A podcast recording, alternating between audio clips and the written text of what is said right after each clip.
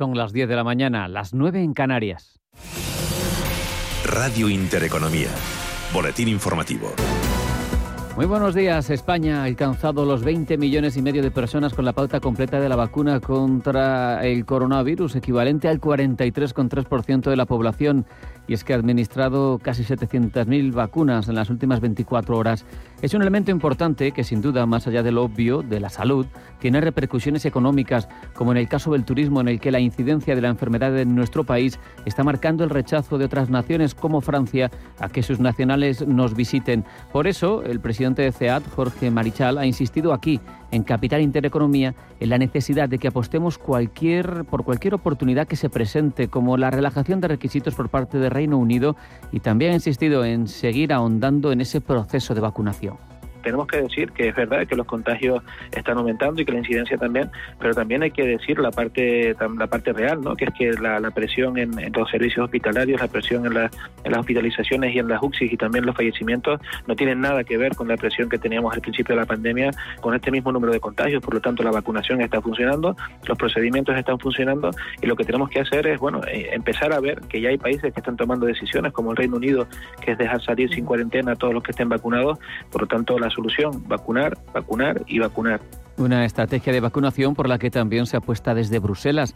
De hecho, el portavoz de la Comisión Europea en España, Ioannis Virbilis, ha recordado en Capital Intereconomía la buena marcha de ese proceso, así como los efectos que supone a la hora de mantener una cierta normalidad económica en Europa. Se espera que con los buenos ritmos de vacunación lo que va a pasar es que no habrá más este vínculo entre por un lado la propagación del virus y por otro lado las hospitalizaciones y muertes. Lo vemos también ahora. Hay muchos casos, pero no hay sobrecarga a los sistemas sanitarios mm, aquí en España tampoco y eso quizás va a evitar la necesidad de reforzar medidas de, contención y no, no va a ser necesario entonces probablemente y ojalá eh, cerrar nuestras economías de nuevo este, este verano. Si las vacunas ayudan a la economía desde el mundo sanitario, desde el financiero el sostén de Europa ha sido y sigue siendo el Banco Central Europeo. La institución con sede en Frankfurt continúa de actualidad este viernes por las reacciones a su decisión de subir su objetivo de inflación, que es ahora del 2% a medio plazo y que además será más flexible. De hecho, aceptarán una inflación algo superior transitoria antes de actuar para no entorpecer el crecimiento. Eso es lo que ha comentado en Capital Intereconomía José María Luna, socio de Luna Sevilla Asesores Patrimoniales. El techo no está en el 2%, y que eh, el Banco Central actuará cuando sea necesario actuar. Eso yo creo que es el mensaje más claro, es decir, van a tomarse su tiempo. Eh, veo demasiada ansiedad, demasiado nerviosismo de cuando los bancos centrales van a retirar estímulos. Los retirarán, pero cuando realmente sea preciso. Entre tanto, la confianza de los empresarios de cara al tercer trimestre del año acelera aún más la mejora que ha experimentado desde que estamos en 2021. Ha subido un 12,3% con respecto al segundo trimestre y marca el mayor incremento de la serie histórica desde que se empezó a elaborar en 2013. De esta forma, encadena tres trimestres consecutivos, acelerando la mejora y un año ya en positivo, lo que deja atrás el mínimo histórico que se anotó en el segundo trimestre de 2020 en pleno confinamiento por la pandemia de coronavirus. En los mercados y en tiempo real lo que vemos son subidas. Para el selectivo son del 0,31%, se coloca en 8.675 puntos. Dentro del IBEX, el que más recorta es Solaria, un 2,66%, mientras que Siemens Gamesa pierde un 1,09% y Melia algo más de medio punto porcentual. Las subidas más intensas para Colonial del 2,67%, Merlin Properties gana un 2,22%, en tanto que IAG avanza, lo hace un 1,75%. En el resto de plazas europeas, el FT100 eh, gana medio punto porcentual. Vemos al Eurostock subir con más fuerza, un 0,87%, el DAX arriba un 0,56% y el CAC parisino que gana un 1,14%. En cuanto a las materias primas, el barril de Brent y el de West Texas siguen subiendo en esta jornada. Se coloca el West Texas en 73,43 dólares, el Brent en 74,49. Miramos también a las divisas. Un euro se cambia por 1,1844 dólares y por 130,31 yenes. Otras noticias. Les contamos que CaixaBank ha acordado la venta de dos negocios que desarrollaba Bankia, entidad, ya saben, con la que se ha fusionado, como son el de tarjetas prepago y el de TPVs, por un importe total de 277 millones de euros, con una plusvalía neta de 187 millones. Es lo que ha informado este viernes CaixaBank al regulador bursátil, a la CNMV. Hasta aquí el boletín. Las noticias vuelven cuando sean las 11, las 10 en Canarias.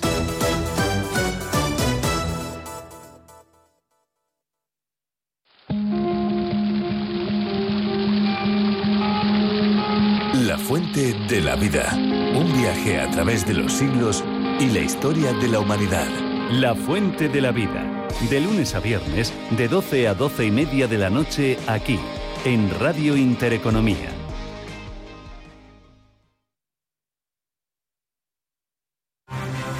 Radio Intereconomía.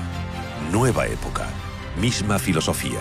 Ofrecer la mejor y más precisa información económica. Te invitamos a seguirnos.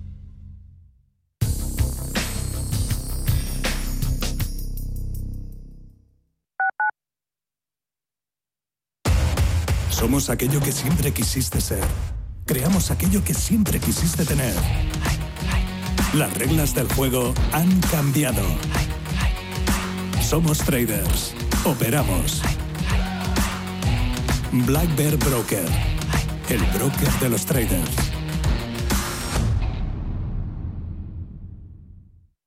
Soy José Luis, director de Seguros García Ochoa, y quiero darte mi teléfono personal para asesorarte, hacerte un estudio de todos tus seguros y ayudarte a ahorrar. Toma nota, 679 48 20 40.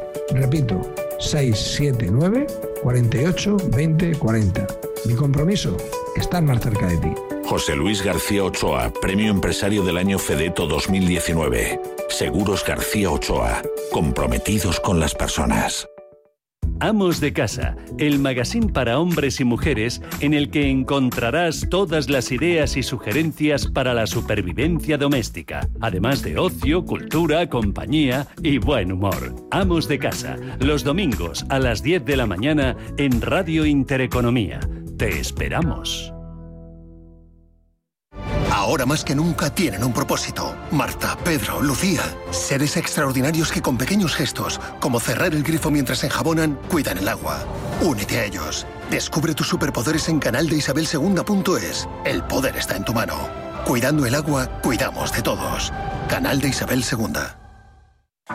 En el Soto de la Moraleja, restaurante Kionan Sui, de comida peruana, cantonesa y chifa, con una gran variedad de sabores y aromas que te dejarán boquiabierto. Junto al restaurante Inari Moraleja, calidad y satisfacción garantizada. Restaurante Kionan Sui, reservas y pedidos en el 910090830 o grupoinari.es. Te esperamos.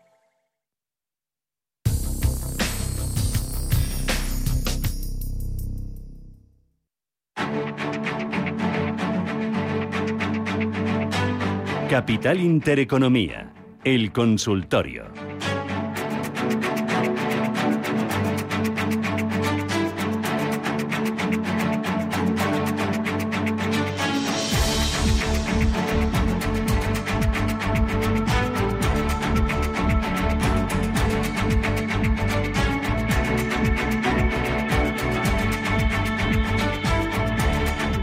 Minutos de la mañana. Hoy tenemos foro de la inversión a partir de las 10 eh, y 25 aproximadamente. Hoy vamos a tener eh, pues un ratito de charla, de, compartir y de hablar tranquilamente con eh, Gabriela Gisela Turasini, que es propietaria y cofundadora y CEO de desarrollo de negocio de Black Bear.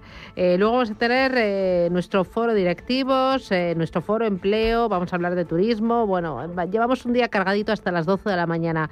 Pero antes de nada seguimos con el consultorio. Roberto, estás ahí, ¿verdad? Sí, estamos. Vale, me llama Ismael. Buenos días, Ismael. Hola, buenos días. ¿Qué tal? ¿Cómo le va? ¿De dónde llama? Desde aquí, de Madrid. Vale, y a ver, ¿de qué pregunta? Le, voy a hacer una consulta a, Roberto. Eh, sigo un poquito últimamente Iberdrola, veo que le van han cascado un poquito entre pitos y flautas. Que me dé su opinión, a ver si es buen momento de entrar o, o cómo lo ve. Y si de paso ve algún valor que es muy difícil, seguro, del, del IBEX 35 que merecería la pena entrar en este momento. Nada más, eso sería. Muchas gracias. Muy bien, gracias, muy amable. Roberto. A ver, Iberdrola mm, todavía no da ninguna señal de, de, de, reversión de la tendencia bajista, ¿no? Una tendencia que viene desde once y medio y estamos en 10-20. A partir de ahí, perfecta la secuencia de máximos decrecientes y eso es lo que tiene que romper. Y eso solamente sucederá con precios de cierre por encima de 10,75, superando también eh, la media móvil de 200 sesiones. Mientras tanto, ahora mismo lo, lo, lo suceda o no, ahora mismo su objetivo es buscar eh, el soportazo que tiene en el entorno de 9,70. Así que no, no, no veo ningún motivo para, para entrar. ¿Y algún título en el mercado español? Pues, a ver, eh, Solaria, que hoy está cayendo fuertemente, si se acerca a la zona de 16,60 y ahí eh, vemos que rebota, ese puede ser un buen nivel de entrada para buscar también eh, un rebote importante o que se vaya por encima de 17.30, lo que antes suceda de ambas cosas, ¿no? Y, y casi le diría, bueno, y Siemens Gamesa, eh, también por, por, por el soportazo en el que está ahora mismo y en función o en previsión de que el movimiento correctivo de las tres últimas jornadas eh, sea simplemente un pullback a, la, esta zona de 27.35, este puede ser un buen nivel para comprobar si eso es así o no. Al fin y al cabo, cuando estamos actuando en soportes, un stop loss no superior al 3% debiera servir eh, pues como arma disuasoria para comprobar que efectivamente el lado bueno no es el alcista o el de rebote, que es lo que iríamos buscando con esta posición. De todo lo demás, yo del IBEX procuraría estar fuera, incluso del propio índice. Vale, vale. Voy con otro oyente notita de voz. Hola, muy buenos días. Eh, soy Antonio desde Pamplona. Mire, quería hacer una pregunta, señor Moro, por favor. Ayer compré Solaria viendo que había roto, había superado los, los 16, 80, 17. Entonces, a ver qué le parece esta operación. Si es que le parece buena y qué recorrido le ve. Nada más, muchas gracias y que pase buen día. Sí, es más o menos lo que acababa, lo que acabo de comentar, ¿no? Eh, de todas maneras, en los últimos, en las últimas semanas, eh, estos tres títulos, Farmamar, Solaria y Siemens Gamesa, están dando de manera continua eh, señales falsas de entrada, rupturas en falso. Ah, todavía no podemos afirmar que esa ruptura por encima de 16,60 en, en Solaria haya sido en falso, porque perfectamente puede estar protagonizando un pullback y en la medida en que siga aguantando por encima de 16,60 será solamente eso para volver a tirar al alza, ¿no? Eh, por eso lo, lo, he mencionado precisamente en el apartado anterior.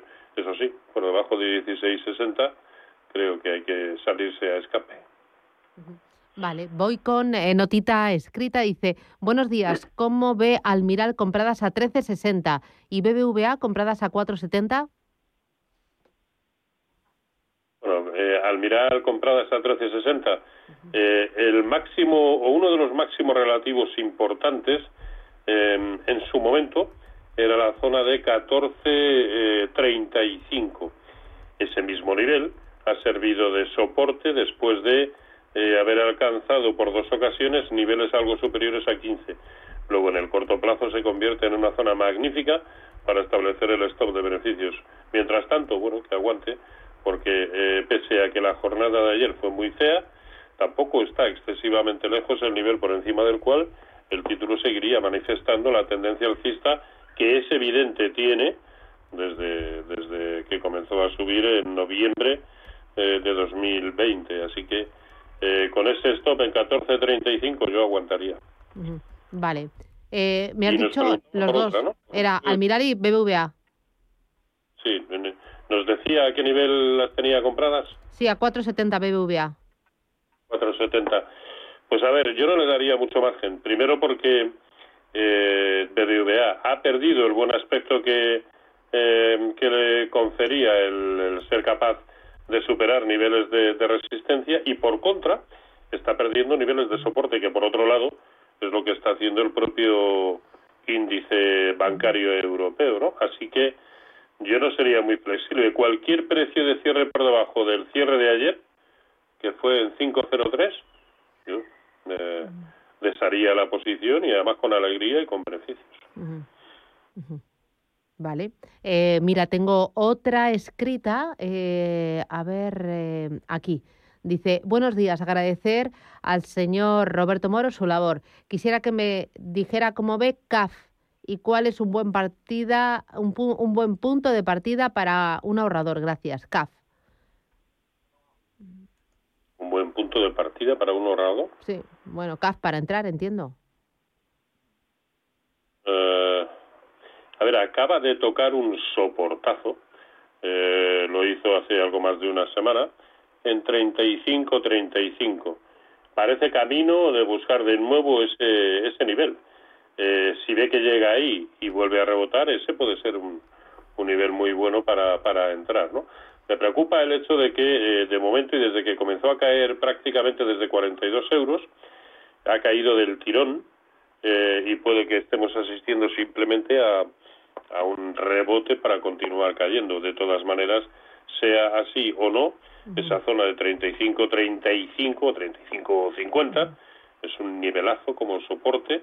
De hecho, ya digo que hace unos 10 días lo ha tocado y desde ahí se fue sin solución de continuidad a 37-75, ¿no? Con lo cual, claro que claro que funciona. Aquí caben dos opciones, o esperar que llegue a 35-40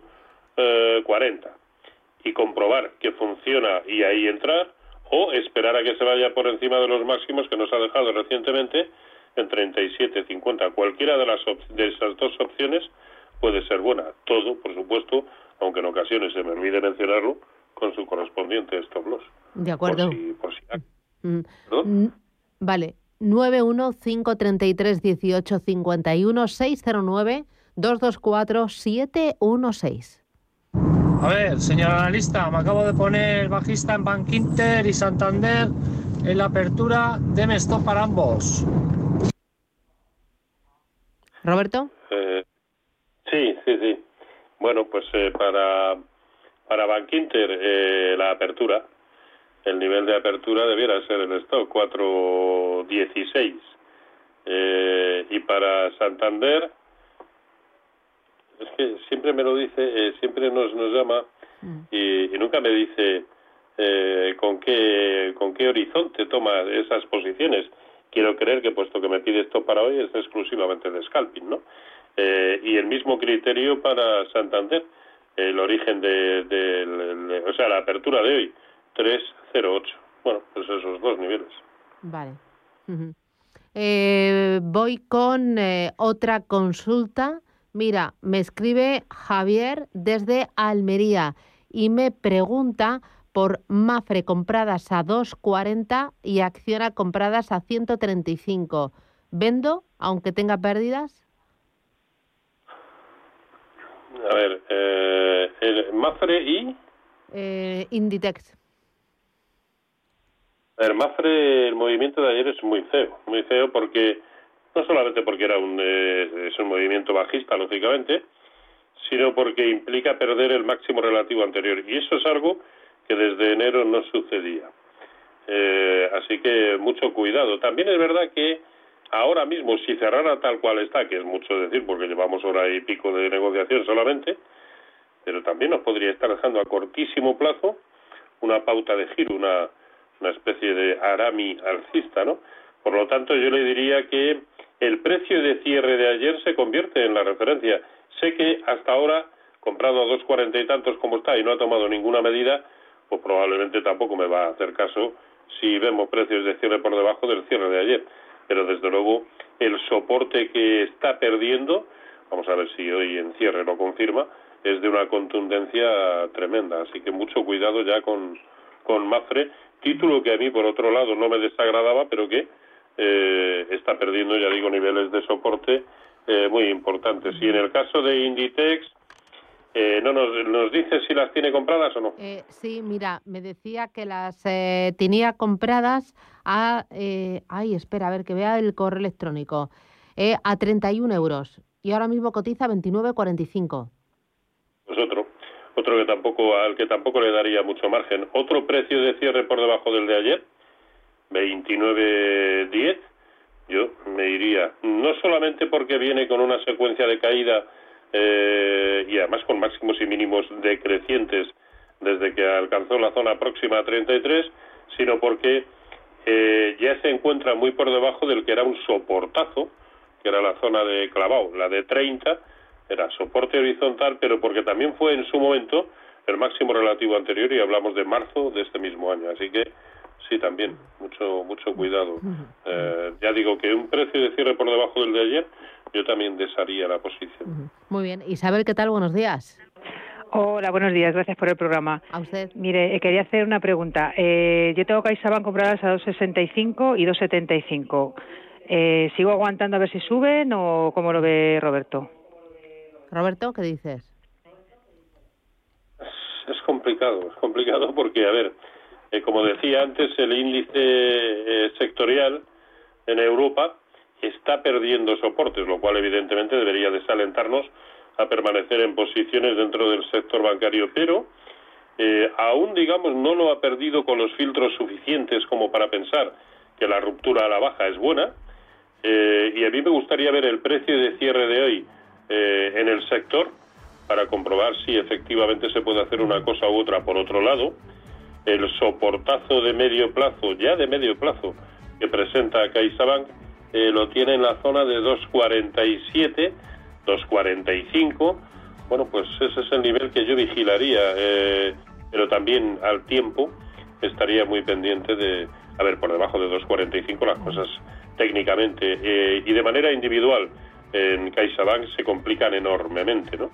Eh, pero ya digo que en este caso me gustaría comprobar el precio de cierre del sector en la jornada de hoy, por lo tanto en cierre semanal, para tener mayor conocimiento de, de causa y casi le diría pues que si quiere que me lo plantee eh, por, por, correo electrónico el, el, lunes o esta misma tarde en función de cómo se produzca el cierre y le contestaré por correo electrónico. Es rmorobolsa.gmail.com. Gmail.com. Muy bien. Pues Roberto Moro, Apta Negocios, gracias por ayudarnos, gracias por resolver las dudas de los oyentes y que tengas un buen fin de semana. Cuídate mucho, a por el viernes. Realmente. Adiós. Un abrazo. Chao, chao. chao, chao. Bontobel Asset Management. Calidad suiza con el objetivo de obtener rendimientos superiores a largo plazo. En Bontobel Asset Management siempre estamos a la vanguardia de las inversiones activas en bonos y acciones. Para más información, entre en nuestra página web bontobel.com barra am. Bontobel Asset Management, su especialista global en fondos de inversión. Vive un fin de temporada único en el Teatro Real del 4 al 24 de julio con Tosca, una de las óperas más famosas de Puccini, con grandes estrellas de la ópera como Kaufman, Robanowski, Fabiano, Netrebko. Y el sábado 10 de julio disfruta de esta ópera con la gran retransmisión gratuita en las plazas de Oriente e Isabel II o en myoperaplayer.com.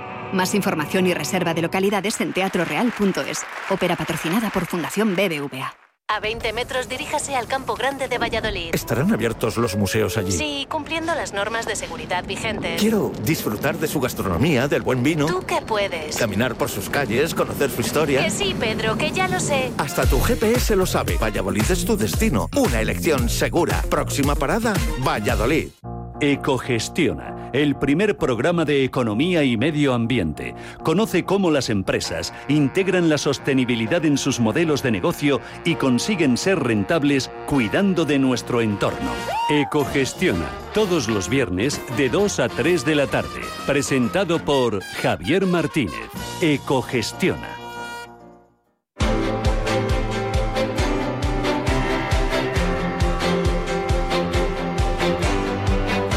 Foro de la Inversión.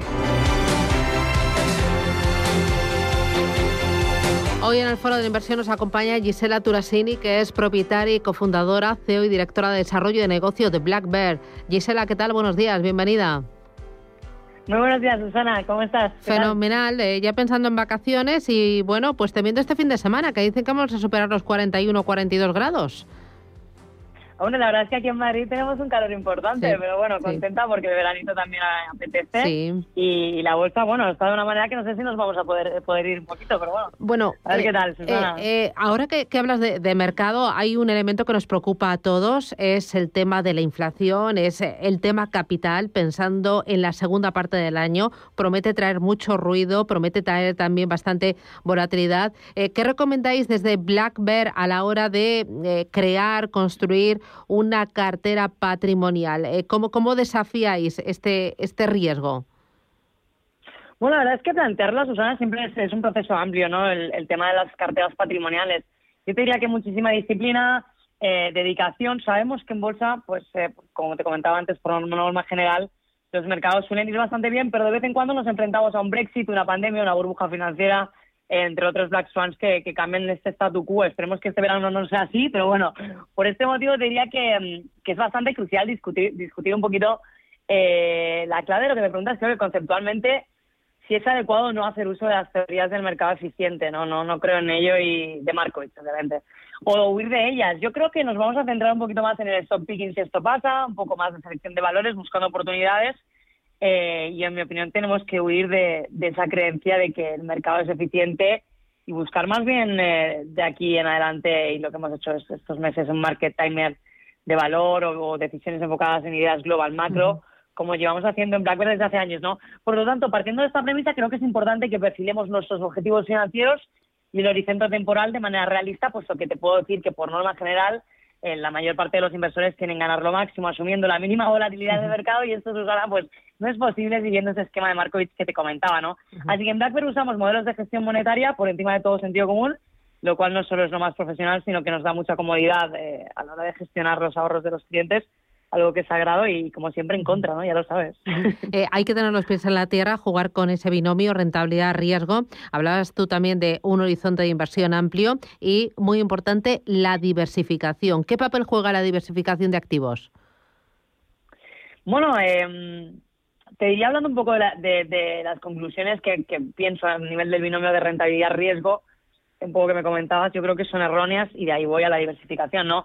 Por ejemplo, actualmente todas las series estadísticas del NASA que te van a salir positivas. A 10 años la bolsa jamás te da pérdidas, eso dicen, ¿no? Pero, pero lo cierto es que estamos comprando en máximos históricos actualmente y con precios muy exigentes, lo cual nos desmonta la teoría. Hablando de diversificación, no vamos a ser serios. Eh, un poco de lo que me comentabas antes, ¿no? Un proceso de inflación podría cambiarlo todo, dejar al Nasdaq en un letargo de dos décadas por debajo de sus máximos. Por lo tanto, bueno, si queréis, los, los oyentes podéis observar en Nikkei, tras la burbuja del 90, ¿no? 31 años han pasado y ni por asomo nos hemos recuperado, ¿no? Lo pasado, pasado está. Y en BlackBerry nos consideramos inversores, eh, además de buenos traders, por supuesto. Pero operativamente, para que veas un poquito lo que hemos hecho, eh, tras el desplome de mayo del año pasado en los precios del petróleo, tomamos posiciones eh, en petroleras, invertimos el 10 en Repsol, hablando de diversificación, para que vean los sectores, no los clientes y los, los oyentes, ¿no? Invertimos el 10% en Repsol, el 4% en técnicas, eh, un 2% en Tenaris, en Slamberger eh, también teníamos lotes, un 1,5 en Consul, ¿no? Te diría que la asignación de los pesos eh, a nivel de, de esa diversificación que me comentabas marca la rentabilidad y a la vez el riesgo.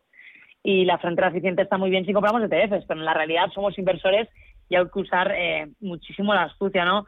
Compañías con deuda, pues pueden a menudo, a menudo precisar eh, ampliar capital si pierden dinero en una época de crisis y eso puede evitar eh, que ganemos dinero y, y lo, lo evitaremos reduciendo la talla de la posición en esas posiciones endeudadas, ¿no? En estos casos que te comentaba, eh, pasado poco más de un año hemos reducido a la mitad Repsol, doblamos capital en cuanto a rentabilidad, en Tenaris también doblamos capital, seguimos manteniendo Sandberger, eh, ganando por ahora un 120% y en Consul un 330%.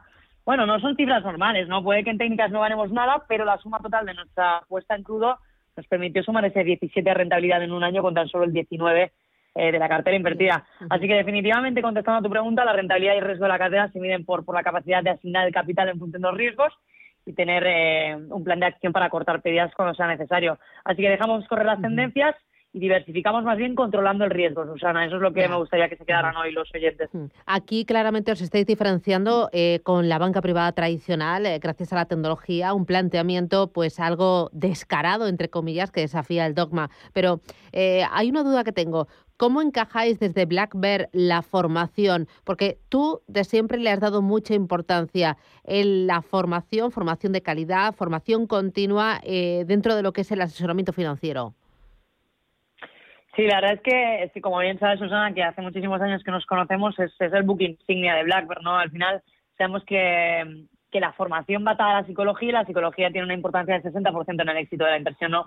Así que no lo podemos concebir de otra manera. Los inversores que están mal informados y mal formados también, ¿no? Y sin conocimientos, pues acaban perdiendo el dinero tarde o temprano, esto es así, por más que crean que no. Nosotros simplemente les enseñamos una filosofía de inversión, les guiamos a través de nuestras herramientas para que puedan invertir en fondos y en bolsa de la mejor manera y tenemos un gen bastante conservador, como sabes. Sabemos que a veces eh, en bolsa es mejor estar quieto eh, que sobreexpuesto a la inactividad. Eh, así que bueno, te diría que en ese sentido nuestros inversores agradecen muy bien estar formados. Nos facilita de eso mucho también explicarles las estrategias que llevamos y así sucedió durante la pandemia y, seguimos haciéndolo. Sin formación y soporte tecnológico habría sido imposible y, y, una auténtica sangría en la pandemia, por ejemplo, ¿no? Como le pasó a los demás competidores. Pero bueno, sin duda creemos que el asesoramiento y la formación son dos de los pilares sobre los que todo inversor debe enfrentarse al mercado y dos de las líneas más potentes de nuestro banco de inversión. Así que, que bueno, que no te podría decir de otra manera, que, seguimos siendo unos enamorados de la formación, aunque seamos técnicos a más no poder, ¿no? Oye, y para terminar, eh, que me queda poquito tiempo, estamos a punto de cogernos muchas vacaciones. Eh, ¿Vosotros tenéis en cuenta esto del, del, momento estival, que baja el volumen de negociación, que quizás aumente la volatilidad, o vuestro horizonte es de más largo plazo y no hacéis ahí movimientos de manera táctica? Eh, ¿cómo, ¿cómo, planteáis estos momentos? Y creo que cuando llegue, no sé, las navidades, pienso, ¿ahí hacéis un break? ¿Dais giro a las carteras? ¿Ponéis más liquidez o, o no? Somos, somos traders profesionales, somos inversores a nivel Susana. Entonces esto, al final, el otro día lo comentábamos justo cuando hablaban de, de los vencimientos ¿no? y de, de, demás en el mercado. En absoluto, en absoluto, no creemos en eso. Creemos que esos son mitos del mercado, los cuales nos encanta estudiar, pero no, no llevamos a cabo. Y estamos muy pendientes del valor y el precio. El momento del market timing también nos lo da el mercado, así que puede pasar cualquier cosa en cualquier momento y tenemos que estar pues eh, preparados para, para lo peor y esperando lo imposible, ¿no? Es una frase que me encanta y, creo que no, no, no le hacemos mucho caso porque cualquier agosto puede ser fatídico, no sé si te acuerdas de hace unos años, pero bueno, esperemos que este sea un poquito más tranquilo y nos dé un poquito de paz que, la necesitamos, sin lugar a duda. Bueno, con los mercados que no podemos bajar la guardia nunca, o sea, siempre tienes que estar ahí con, con, las espadas en alto, porque ahora me dices agosto, pero tú te acuerdas de la recta final de 2018, ¿cómo fue? Totalmente, totalmente, es que además estaba pensando justo eh, en comentarte la recta final aquella de diciembre, pero bueno, tenemos que tener en cuenta de que ha habido muchísimos crashes en agosto, en, los, en verano ha habido mucho menor volumen también otros veranos, ha habido rallies de final de año, no los ha habido. Entonces, mm, yo creo que es un poquito un mito porque, porque si cogemos una serie estadística, pues no sabemos muy bien lo que va a pasar, ¿no? Eh, volando, dicen que, que como decías, pues, dura 100 años, esto no me acuerdo, es una frase de estas que no...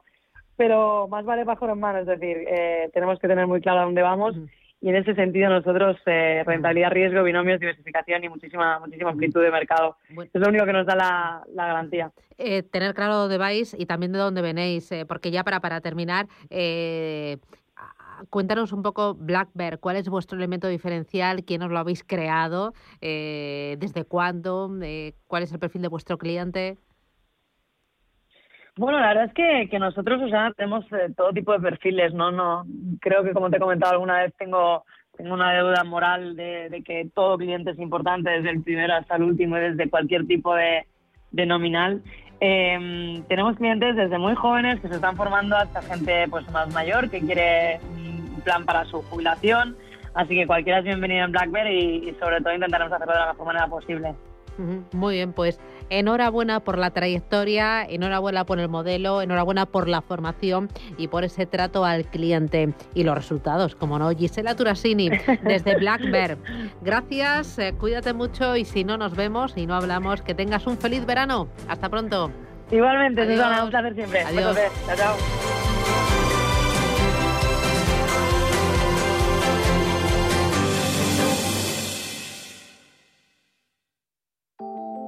Capital Intereconomía les ofrece la noticia sostenible de la semana.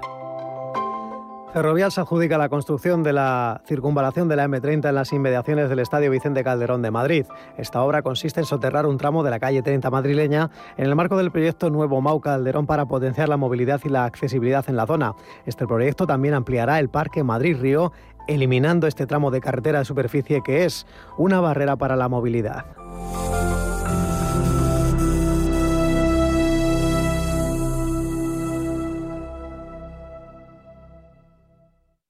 Si estás pensando en comprar una casa, entra en cuchabank.es y accede a nuestra oferta hipotecaria.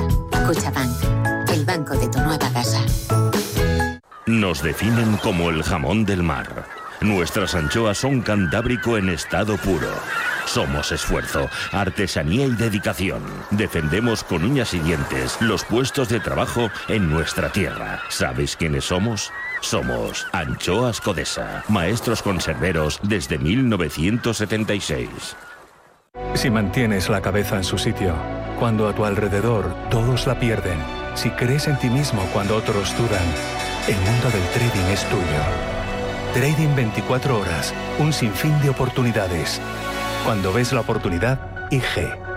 Todas las operaciones conllevan riesgo. 76% de las cuentas de inversores minoristas pierden dinero en la negociación de CFD con este proveedor. Debe considerar si comprende el funcionamiento de los CFD y si puede permitirse asumir un riesgo elevado de perder su dinero.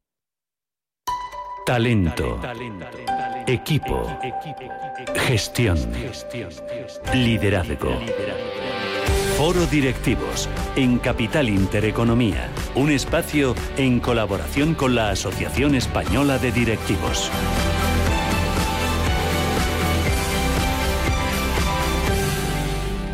...24 minutos llegamos a las 11, 24 minutos llegamos a las 10 en Canarias. Esto es Radio Intereconomía, Capital Intereconomía y estamos en marcha. Viernes, viernes 9 de julio, viernes que apunta a calor. Elena Fraile, buenos días de nuevo. ¿Qué tal? Buenos días. Va a ser un fin de semana en el que el calor va a pegar y va a pegar de lleno, Susana. Pues nada, eh, el que tenga piscina que se dé un bañito y el que no, pues aire acondicionado, mucha fruta, eh, mucha agüita y, nada, pues a, pasarlo. Es verano, es lo que toca y ya está, no pasa nada. Es lo que toca. A mí me encanta. es verdad, sí, es verdad. a mí me gusta. Bueno, sí, da alegría. La verdad que el verano siempre da alegría. Bueno, pues vamos a hablar. Eh, foro directivo en el que hoy hablamos de 5G, porque esta tecnología eh, pues cuenta con un mayor ancho de banda que permite conectar de una manera más rápida todos los dispositivos en tiempo real.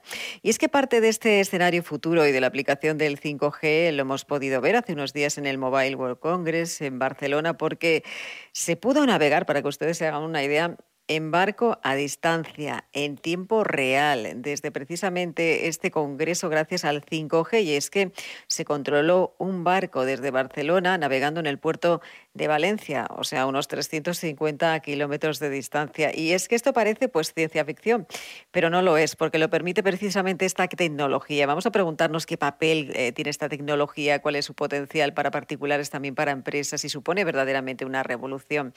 Eh, vamos a hablar con Rubén Blanco, él es responsable de Telecom y Media de la consultora Everis en Europa. Rubén, bienvenido, buenos días. Hola, muy buenos días. ¿Cómo estamos? ¿Qué tal? ¿Todo bien? Muy bien, muchas gracias. Bueno, eh, eh hablábamos del 5G. Eh, fíjate que hemos hablado del, bueno, pues no sé si del 3G, hemos hablado del 4G, ahora hablamos del 5G. Pero, ¿por qué es diferente, eh, Rubén? ¿Supone esto una verdadera revolución? Pues más allá del número, ¿verdad? Que como bien decías, 3G, 4G, 5G, parece que nos, nos perdemos con él, ¿no? Eh, realmente lo es. Eh, las tecnologías anteriores, 3G, eh, 4G, prácticamente lo que hacían era una evolución continua, buscando, pues sobre todo, este incremento de ancho de banda y de velocidad, ¿no? Pero, pero creo que realmente 5G mm. cambia nuestro paradigma tecnológico porque, por un lado, actúa como nexo de unión de otras tecnologías disruptivas, es capaz de integrar, pues esas siglas tan famosas, ¿no? La realidad aumentada, la realidad virtual, eh, la inteligencia artificial, el Internet of Things o el IoT, mm. ¿no? De, eh, que realmente mm. nos, nos, cambia ese paradigma tecnológico. Eh, además, tiene una componente muy, muy especial y es que eh, empieza a hacer que la red sea más fácil de construir y nos permita combinar además tecnologías eh, provenientes de diferentes fabricantes. ¿no? Esto, que para el usuario podría ser más, más complejo, realmente lo que cataliza de cara a la empresa y de cara al, usuario final es en cosas como las que has comentado, ¿no? Es decir, nos entrega una capacidad prácticamente infinita de construir pues eh, realidades diferentes y servicios muy muy aplicados al ecosistema empresarial como puede ser eh, la conexión en remoto de infraestructuras para poder gestionarlas eh, poder manejar a kilómetros de distancia una factoría o incluso hacer realmente viable el concepto de smart cities o de la ciudad autónoma o incluso del vehículo conectado no autónomo y automáticamente controlado. Y todo esto pues en, en, múltiples sectores Sí, te iba a decir, porque se, está aplicando ya, ¿no? Eh, bueno, va a ser una, eh, una, tecnología que va a facilitar, como bien decías, el Internet de las Cosas, también esa inteligencia artificial, eh, pero como bien decías, se está aplicando ya, bueno, pues en varias industrias. claro, lo que ocurre que para los que somos más profanos en esta materia, descubrimos que lo que viene a aportarnos es un cambio tremendamente radical. En este caso también para, para las empresas, ¿no? Porque pues se puede, bueno, pues combinar ¿no? esta tecnología con la inteligencia artificial, como decíamos, eh, con el IoT, eh, con Big Data. Y esto va a suponer un cambio radical para las compañías, pero también, ¿qué tipo de cambio va a suponer también para, para las personas, para nosotros?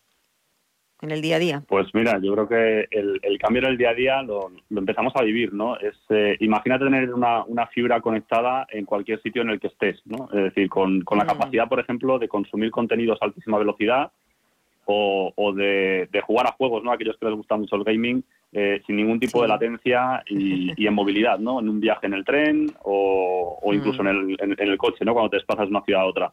Pero es que además eh, acabamos de vivir una situación muy compleja, ¿no? Con, con, la pandemia. Eh, gestión remota de la sanidad es absolutamente viable con tecnología 5G, ¿no? Donde yo puedo recibir un telediagnóstico con un doctor conectado a kilómetros de distancia y poder escanearme, ¿no? En tiempo real. Con lo cual, también nos cambia la manera. Claro, Rubén, Claro, eh, Rubén, hablas tú de confinamiento, pero eh, ¿habría sido, por ejemplo, muy diferente con una conexión 5G precisamente el confinamiento? Bueno, la realidad es que eh, tenemos que estar satisfechos y orgullosos, ¿no? Nuestras redes de telecomunicaciones han, aguantado, si me permite la expresión, perfectamente todo ese incremento de, necesidades, ¿no? De ancho de banda, de latencia, porque estábamos todos consumiendo contenidos como locos, ¿no? pero es cierto que, que, la diferencia con el 5G hubiese sido probablemente eh, ya no tanto en movilidad, ¿no? porque estábamos todos confinados, pero sobre todo, he de decir, ¿no? Eh, con una tecnología inalámbrica de altísima velocidad, por ejemplo, en zonas rurales, pues hubiésemos tenido esa capacidad de hacerlo en, toda la, geografía nacional, ¿no? que también, también es relevante. Eh, se habla eh, mucho, se ha hablado mucho en los últimos años ¿no? de, respecto a esos planes de desarrollo de, esta tecnología. Eh, se ha hablado de que vamos pues un poco retrasados, también quizá la pandemia pues, ha obligado a ello, pero ¿qué grado de desarrollo real tiene ahora mismo ya el 5, el 5G en España, Rubén? Pues mira, en cuanto a estándares tecnológicos y la existencia de dispositivos para 5G, yo creo que ya está suficientemente avanzada y madura eh, hay dos cosas que condicionan mucho el despliegue 5G. ¿no? Eh, es una tecnología eh, cara a desplegar en el sentido de que cuando hablamos de 4G y 3G teníamos que desplegar, un, para que nos entendamos, un número de antenas que con 5G se multiplica por 10 y por 15, ¿no? por las características que tiene la tecnología para poder entregar mejores servicios. Con lo cual, mm. pues todas las compañías hacen los despliegues un poquito a la inversa de como las hacíamos hace unos años. ¿no? Antes invertíamos masivamente y desplegábamos la red y ahora lo vamos haciendo poco a poco vinculado a casos de uso o a, realmente a casos de negocio que van asociados a esa tecnología, ¿no? tanto en el mundo empresarial como en el mundo residencial. ¿Esto qué hace? Que mm. yo creo que a nivel de madurez tecnológica, como te decía, es suficientemente madura. A nivel de despliegue, creo que se están completando ya despliegues, nosotros lo que llamamos en fase comercial, en grandes ciudades, en diferentes geografías, tanto en, por supuesto en España, pero en Europa y a nivel internacional pero todavía no hemos hecho un despliegue masivo de esa tecnología en el resto de áreas de cobertura. Es decir, eh, por poner un ejemplo, en Madrid tenemos cobertura suficiente ya, empezamos a tener la de 5G. Eh, fuera de Madrid o de las grandes ciudades de Barcelona, de Valencia, pues eh, todavía nos queda mucho por desplegar, ¿no? por ejemplo, te iba a decir que, que pones las ciudades, ¿no? Madrid está mucho más evolucionada en 5G que, por ejemplo, pueda ser Barcelona o cualquier otra ciudad de España. Yo creo que en, las grandes urbes eh, hemos tomado la decisión también, hemos tomado la decisión de desplegar, en ellas, pues además yo creo que el, caso de negocio es directo y, funciona. Eh, donde todavía queda mucho más por desplegar es en, ciudades de, menor tamaño y sobre todo en las zonas rurales. ¿no? Eh, insisto, yo creo que tiene que ver mucho con, ese caso de negocio que tiene que, tiene que funcionar. Creo que también ayudará mucho también la influencia del, de las, de las políticas regulatorias y de no solamente la inversión privada, sino también la inversión pública a partir de todos los fondos de recuperación europea. Eh, y nos tiene que ayudar también a, desplegar, ¿no? a, agilizar ese despliegue de la infraestructura a nivel nacional. Este va a ayudar, como decías tú, esos fondos eh, a realizar esas eh, inversiones que son necesarias, ¿no? No sé cómo se van a abordar estas inversiones y qué sectores industriales las están llevando a cabo, si se están haciendo ahora. Pues mira, yo eh, te diría, una también de las características que, al principio hemos comentado del 5G es que permite crear eh, prácticamente redes individuales para las grandes compañías, ¿no? Con lo cual, eh, imagínate que, un gran banco, una gran corporación puede tener prácticamente su, red dedicada de telecomunicaciones por una característica que tiene 5G que se llama slicing, ¿no? Es decir, que divide en capas la red y permite crearlas para, para cada sector o para cada compañía de manera, de manera individual, ¿no? Por ello, pues eh, en paralelo con las grandes compañías de telecomunicaciones tenemos nuevos actores que aparecen y que también influyen en el despliegue de 5G. Por un lado, eh, mm. compañías que, de todos son conocidas, ¿no? Pues un ejemplo tenemos aquí también en España, que es Celnex, eh, pero American Towers, Vantage Towers y, otras, ¿no? Que lo que hacen es gestionar la infraestructura y el despliegue de esa infraestructura de una manera más coordinada, independientemente de a qué operador se le presta luego la infraestructura, y también están influyendo en el mm. despliegue de 5G. Y luego, como te decía también, eh, empieza a aparecer movimientos de grandes corporaciones que en conjunto con las telcos, o sí, eh, van desplegando sus propias redes corporativas de 5G. Eh, sectores industriales, sectores manufacturing, sector turismo, sector minero incluso, a nivel internacional, está también apalancándose despliegue de 5G. Eh, te iba a preguntar, Rubén, eh, hablando de ese, del último año, ¿no? del, año 2020, no sé si mm, ha afectado, eh, este año ha sido importante o ha afectado mucho pues ese despliegue del 5G, no sé cómo lo ha afectado. Bueno, yo creo que ha sido un año, como bien dices, atípico para todos. Yo diría, en términos de la evolución tecnológica para el 5G, no, no ha afectado como tal, porque era una tecnología suficientemente madura y lo que hemos hecho es seguir avanzando en los estándares y seguir evolucionando también los dispositivos. Eh, en mm. términos de despliegue, yo creo que no tanto como, como el escenario de pandemia, sino esa sensación de tener que buscar eh, el caso de negocio favorable en cuanto a la tecnología 5G es lo que más ha condicionado esos despliegues. Eh, no, no, diría que específicamente la, pandemia ha sido un escenario que haya frenado el 5G. Creo que sí que ha puesto en, en reto a las, a las tecnologías de red y a las redes de comunicaciones y ha dado un paso más en positivo para demostrar que hace falta seguir trabajando y evolucionando las redes y desplegando nuevas capacidades. Con lo cual, yo creo en ese sentido eh, diría que, que, de cara al 5G puede ser incluso positivo a futuro. ¿no?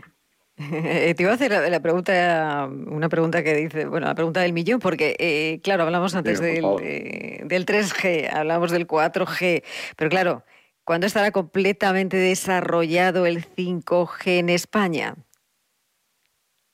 Pues eh, esta es la pregunta de, del adivino, ¿no? Bien, eh, yo, creo que será un, escenario de madurez en torno a en torno a 3-5 años. Y, digo madurez absoluta, tener una cobertura realmente importante de 5G a nivel nacional. Eh, también he de decir que ni, más ni menos que en el resto de geografías. Yo creo que en, el ámbito de redes de comunicaciones solemos ir a la cabeza. Eh, pero creo que nos lleva a un escenario de entre 3 y 5 años por eso, ¿no? Porque tiene que ir apareciendo en paralelo con el despliegue esos casos de uso que, nos permitan monetizar el 5G. Eh, es importante, ¿no? Mm. Porque las redes de 3 y 4G en parte eh, han sido monetizadas también por, por players ajenos, aquellos que, invertían en la infraestructura, es decir, eh, oye, aquellos que proveían contenido sobre las redes de, de, las, de las telecomunicaciones, aquellos que usaban también para las redes sociales, pero, pero la inversión mm. pura de las telco tiene que materializarse de una manera diferente. ¿no? Y en el 5G preocupa mucho más y a la medida que vayan surgiendo esos servicios digitales para empresas y para usuarios que vayan apalancando el crecimiento de la tecnología, yo creo que irá fluyendo, mm. irá fluyendo. Pero vamos, eh, es un escenario eh, yo diría entre, entre 3 y 5 años, por, por no pillarme los dedos, si me permites. Oye, eh, eh, Rubén, eh, siempre, bueno, hablamos de las empresas, ¿no? De lo que va a significar, eh, pero también de, hablamos para los usuarios, ¿no? Porque hablamos mucho de, de lo que es el teléfono móvil. ¿Qué, qué puede aportar una tecnología, una tecnología eh, 5G al, a un móvil eh, de, de un usuario normal? Pues eh, a nivel de calidad de comunicaciones, yo creo que prácticamente tenemos una calidad eh, en la voz y en, en el audio tre- tremendamente significativa, incluso en el vídeo. Eh, Mm. Creo que en todo lo que tiene que ver con comunicación multiusuario, es decir, multiconferencias en vídeo, eh, aportará una calidad de imagen y una latencia eh, fantástica y fundamental. Y luego, en el uso de aquellas aplicaciones que sobre el móvil del usuario eh, lo que requieran sea conectar a distancia con, con, eh, con fuentes de datos, como por ejemplo aplicaciones que, que- que combinan ya ¿no? nuestro terminal con eh, realidad virtual o realidad aumentada en este caso, en que lo que hacemos es proyectar una imagen virtual en el entorno real y además estar leyendo lo que ocurre a nuestro alrededor, en ese tipo de aplicaciones creo que sea absolutamente diferencial, ¿no? porque requiere una capacidad de procesamiento muy alta y 5G combina dos cosas, ¿no? la bajísima latencia de la tecnología con además eh, un movimiento de esas capacidades de computación de lo que todos escuchamos como los grandes data centers a un concepto que se llama edge computing, que lo que hace es moverlo al borde de la red, ¿no? Eh, y acercar mucho eh, esa capacidad de computación al usuario final, permitiendo, por ejemplo, procesar imágenes en tiempo real de una manera muy eficiente. Eh, hablamos antes, eh, comenzaba hablando bueno, pues, eh, de lo que se había visto este año en el Mobile World Congress en Barcelona hace, hace unas semanas. Eh, creo que vosotros estuvisteis eh, presentes, Sí. pero poniendo el foco en ese, en ese 5G, eh, ¿qué novedades ha traído precisamente el 5G hasta este, hasta este salón este año? Que hayáis podido ver, que os haya llamado Bueno. la atención. O lo más destacado, Pues fíjate, eh, el, el- el concepto 5G empezó ya en el, en el anterior mobile, ¿no? Antes de, antes de Sí. la pandemia, pero es verdad que iba muy enfocado al principio a la componente más tecnológica pura de la evolución del estándar de 5G. El último mobile se ha enfocado mucho más eh, a un concepto que es la, hipercon- la hiperconectividad del usuario final, ¿no? Es decir, cómo, cómo realmente el 5G tiene que ayudarnos a vivir en un mundo hiperconectado, en el que el IoT, la realidad aumentada, la realidad virtual, eh, la inteligencia artificial sean parte nativa de todo este ecosistema tecnológico. Eh, es, ha sido un modelo World Congress muy enfocado a eso, ¿no? A, a- a los, a, a las aplicaciones reales del 5G en el entorno del, del, eh, del usuario final y de la empresa. Eh, y creo que hemos visto, bueno, pues como describías al principio, ¿no? Aplicaciones maravillosas como manejar o, o- o pilotar un barco a distancia, eh, pero también en el ámbito de salud, también en el ámbito de, eh, de la industria manufacturera. Entonces se ha centrado mucho en, en- en- en la aplicación real del 5G. Eh, y creo que también se ha aplicado mucho, se ha centrado mucho en, en cómo el 5G construye un ecosistema abierto en el que pueden in- in- Sí. involucrarse muchas partes, ¿no? Eh, eh, fabricantes tecnológicos, operadores de telecomunicaciones, empresas de diferente índole y un ecosistema en el que, si me permites, además hay mucha cabida para desarrollar mucho talento alrededor, ¿no? Porque algo que tiene 5G eh, es que para crear todos esos casos de uso y servicios digitales nos hace falta contar con, ingenieros de red, pero también con eh, científicos de datos, eh, también con expertos en, en- servicios sectoriales, gente que conoce sobre inteligencia artificial y creo que es una oportunidad muy buena también para desarrollar este tejido de conocimiento a nivel nacional. Y que muchas veces hemos hablado muchas veces en este programa de que bueno pues esos perfiles eh, que están aún por llegar, eh, ese talento aún pues eh, se desconoce muchas veces, ¿no? Para trabajar en bueno pues Mm. en ello. Pues eh, Rubén Blanco, responsable de Telecom y Media de la consultora Veris en Europa, que ha sido un placer. Nos has explicado muy bien, muy sencillamente lo que es el 5G o lo que va a significar el 5G en la- en el- para nosotros, para los usuarios y también para, para las empresas. Y es que la revolución, como decíamos, está por llegar. Así es. Pues el placer es mío, muchísimas gracias. Pues muchísimas gracias, un placer, un abrazo, buen fin de semana y bueno, y si podemos estar a la sombra mejor que al sol. Gracias Rubén, gracias. Así es, igualmente.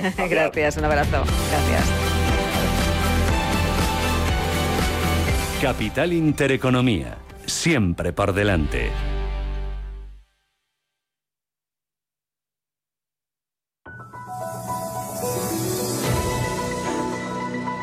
Tal día como hoy, 9 de julio, pero en 1822, se promulgó el primer Código Penal en España. Estableció el principio de legalidad de los delitos y penas, sirviendo de base para códigos posteriores, como la definición legal del delito o el catálogo de atenuantes y agravantes. Este Código Penal duró poco, ya que tras la implantación nuevamente de la monarquía de Fernando VII, se abandonó y se volvió al derecho penal del antiguo régimen.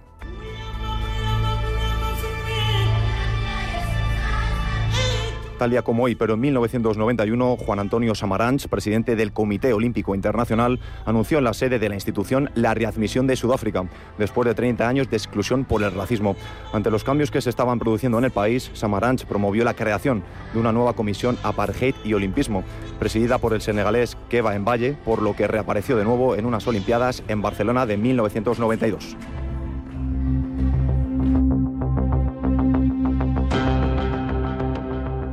Tal día como hoy, pero en 1993, los servicios forenses del Ministerio del Interior británico hicieron público el resultado de las pruebas de ADN realizadas a los cadáveres exhumados en 1991 cerca de la ciudad rusa de Ketarimburgo, entre los que podían estar los de Nicolás II.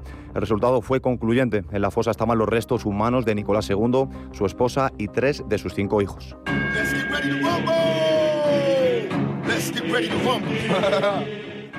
Y por último, tal día como hoy, pero en 1997, en Estados Unidos, se suspende la licencia del boxeador Mike Tyson durante al menos un año, con una multa de 3 millones de dólares por haberle arrancado una oreja de un mordisco a eh, Evander Holyfield durante un combate.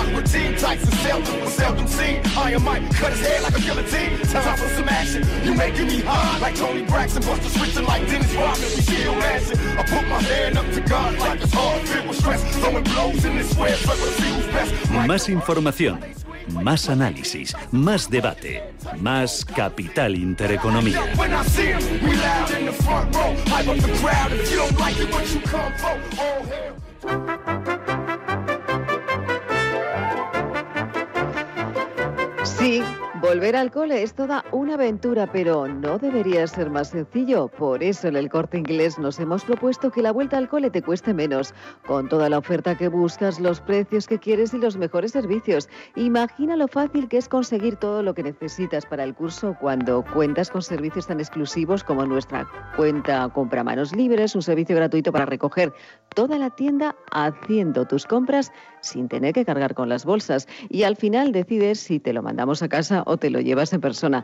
Tan cómodo como nuestros servicios Click and Car o recogida en tienda. Acte con todo desde donde quieras, incluso tu lugar de vacaciones. Y luego te pasas a recogerlo sin esperas. O por tan solo 2,90 euros recibe tus compras de vuelta al cole en casa. Y aún hay muchos más. Descúbrelos todos para esta vuelta al cole, porque no te cuesta tanto. Y lo mejor, tus compras tienen regalo, porque hasta el 30 de septiembre equípate para la vuelta al cole y consigue un 10% de regalo para tus próximas compras hasta el 31 de octubre en todo. Tus compras, recuerda, en el corte inglés, en tienda, en la web y también en su app.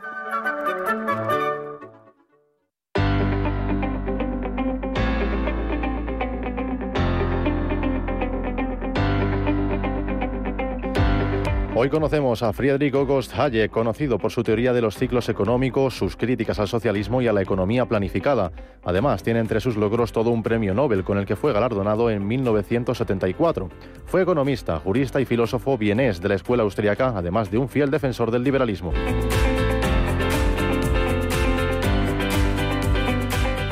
Tras luchar en la Primera Guerra Mundial, se doctoró en Derecho y Economía. Fue alumno de Ludwig von Mises, cuyos libros hicieron que Hayek abandonase posturas más de izquierda para abrazar al liberalismo económico. Más adelante consiguió la cátedra en el London School of Economics. Allí, en la capital británica, se embarcó en un constante debate con las teorías de Keynes, que lo catapultó a la fama. Ya en el 74, su etapa en la Universidad de Salzburgo recibe el premio Nobel por su trabajo pionero en la economía del dinero, además de las fluctuaciones económicas y su análisis de la interdependencia de los fenómenos económicos sociales e institucionales.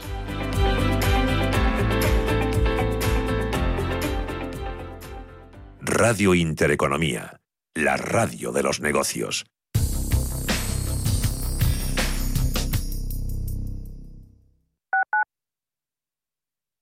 Urbanitae es una nueva plataforma de inversión inmobiliaria que te permite invertir a lo grande con cantidades pequeñas. Uniendo a muchos inversores, logramos juntar el capital suficiente para aprovechar las mejores oportunidades del sector. Olvídate de complicaciones. Con Urbanitae ya puedes invertir en el sector inmobiliario como lo hacen los profesionales. Al principio pensaba, lo alquilo, no lo alquilo, lo alquilo, no lo alquilo. Luego, con renta garantizada pensé, lo alquilo. Renta garantizada se encarga, te seguirá pagando la renta de tus inquilinos, aunque ellos no lo hagan, y se ocupan de la gestión del día a día. Infórmate en el 900 10 10 95 o en rentagarantizada.es. Alquiler garantizado. Los domingos de 12 a 12 y media de la noche, Diálogos en Familia, en Radio Intereconomía. ¿Qué tal amigos? ¿Cómo están? Les saluda Fernando Díaz Sarmiento. Hoy nos acercamos al universo fascinante de la educación, de la familia. Son nuestros diálogos en familia. Diálogos en Familia. Os esperamos. ¿Y entonces este fin de qué? Pues nada, barbacoa y piscina con los colegas. Y ya tengo la cabeza a reventar. Pues hazle hueco para recordar que el virus sigue aquí y que tenemos que seguir protegiéndonos si no queremos volver atrás. No lo olvides, eres parte de la solución. Sigue tomando precauciones en tus ratos de ocio y diversión porque el virus no se ha ido. Comunidad de Madrid.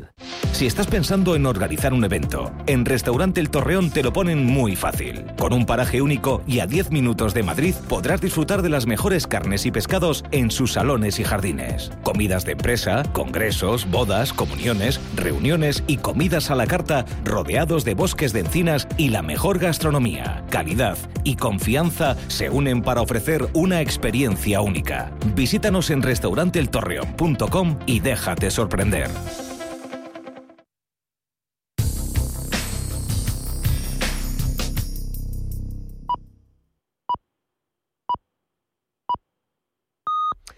Son las 11, las 10 en